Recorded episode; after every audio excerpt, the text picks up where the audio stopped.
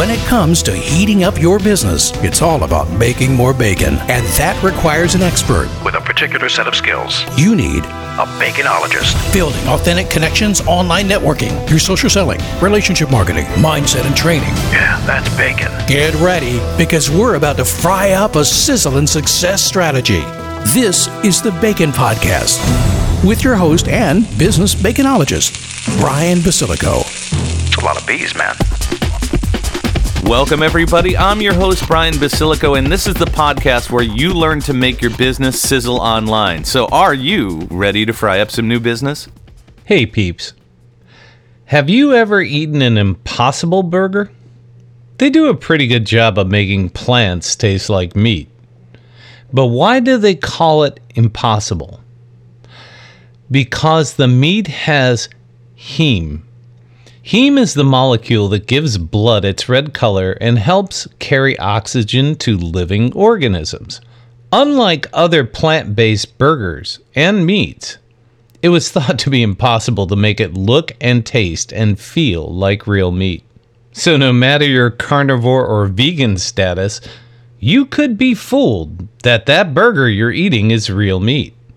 I think in business, we've all been fed a lot of impossible meals. You often see ads or hear sales pitches that promise results that should satisfy our business sales hunger. How do they know if your business is craving meat or plants? They don't. They just know that it tastes like success if you consume what they're selling. It's not a lie if it works for some businesses. It's a half-truth. We've all been fed these meals when it comes to sales and marketing. Today, I want to explore some of those impossible half-truths that have hampered our success when marketing our businesses online. The first is cookie-cutter competition. All too often, solution providers promote one-size-fits-all solutions. If it works for companies A, B, and C, surely it will work for you. It sounds appealing, but how do you know if all companies had the same experience or the same results? Honestly, you don't. I've found that every company has a unique personality and challenges. Often, simple solutions will solve problems, but companies face complex challenges. It's usually a combination of marketing, sales, IT, and more in my clients' world. Cookie-cutter solutions will do one thing well, but often fall short because other issues still have to be solved in order for a client to achieve real and sustained success. Your website is a bro, sure. Dude or dudette. Your website rocks. Sure, we all love to hear that, but there's a big difference between a good and effective website. Often the best-looking websites are created by designers. They have a great eye for design, but their skill set is often limited and built around print design. Although this can translate well to a website, it lacks some of the core marketing and technological systems a bigger B2B company needs. Images and words can tell a compelling story, but a truly effective website has one goal that is often overlooked in a brochure-style site. The main goal of a B2B website is to start and maintain conversations between your salespeople and clients or prospects. B2B websites need to be more than just a brochure. It's a combination of a brochure, information distribution platform, resource library, lead capture system, and a company relationship ecosystem.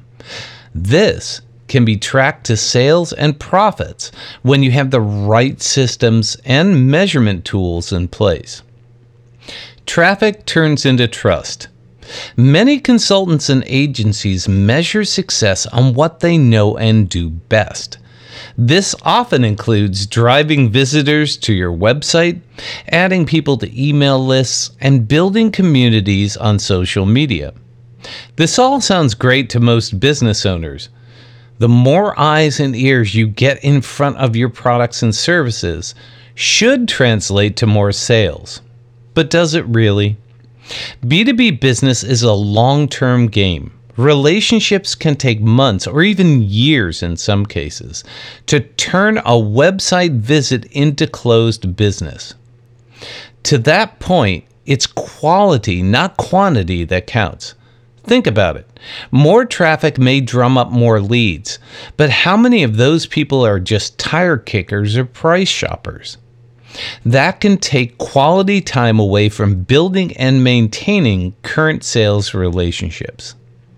Most businesses would be happy with 2 to 10 new quality business relationships per month, especially when they start with a small order that leads to a medium order and then a huge order. That takes time. Engaging in conversations and building trust is the key. Every 10 quality connections could lead to 2 to 4 mid-sized and 1 to 2 huge orders in the course of a year.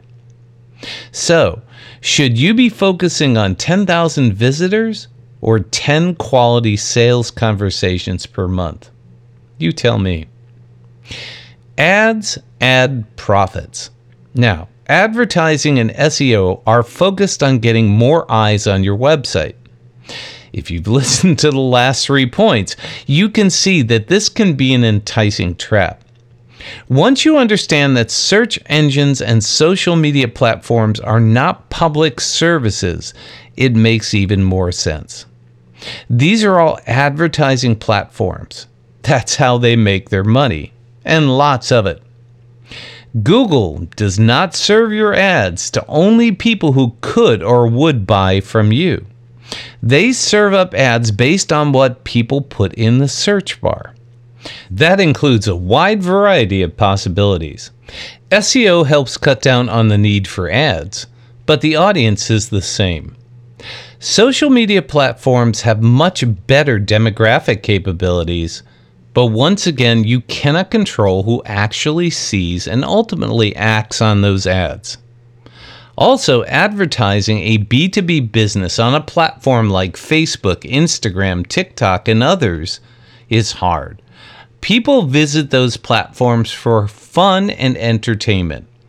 Unless you are selling direct to consumers, I believe LinkedIn is the only real player in the advertising space for B2B businesses. Social media sells. To build on the point above, social media can create awareness for your business, but there's a big difference between social media and social networking.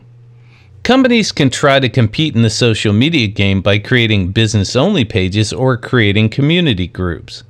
Unless you're buying ads for that content, very few people will ever see it. Again, they're in the advertising business. Real success in social media comes through social networking. This is a one-to-one relationship between your salespeople and current or prospective customers. The big challenge here is getting all of your salespeople to consistently share the same information at the same time. That's important because even on personal profiles, only an average of about 150 people see what you post, no matter how many connections you have. By getting 10 people to post the same information at the same time, that's potentially 1,500 people seeing and interacting with your business content. So let me leave you with this. Don't feel bad if you've fallen for any or all of the above of the half-truths. I've fallen for all of them at one time or another. I know for a fact it's not going to work for every business, but it's not impossible. But you can taste success for yourself. Thank you for letting us sprinkle some bacon bits into your brains. Want some more? Learn more about this podcast and our guest experts at baconpodcast.com. Have questions? Send them to Ask Brian at baconpodcast.com. Until next time, keep sizzling. And remember, it's all about the bacon.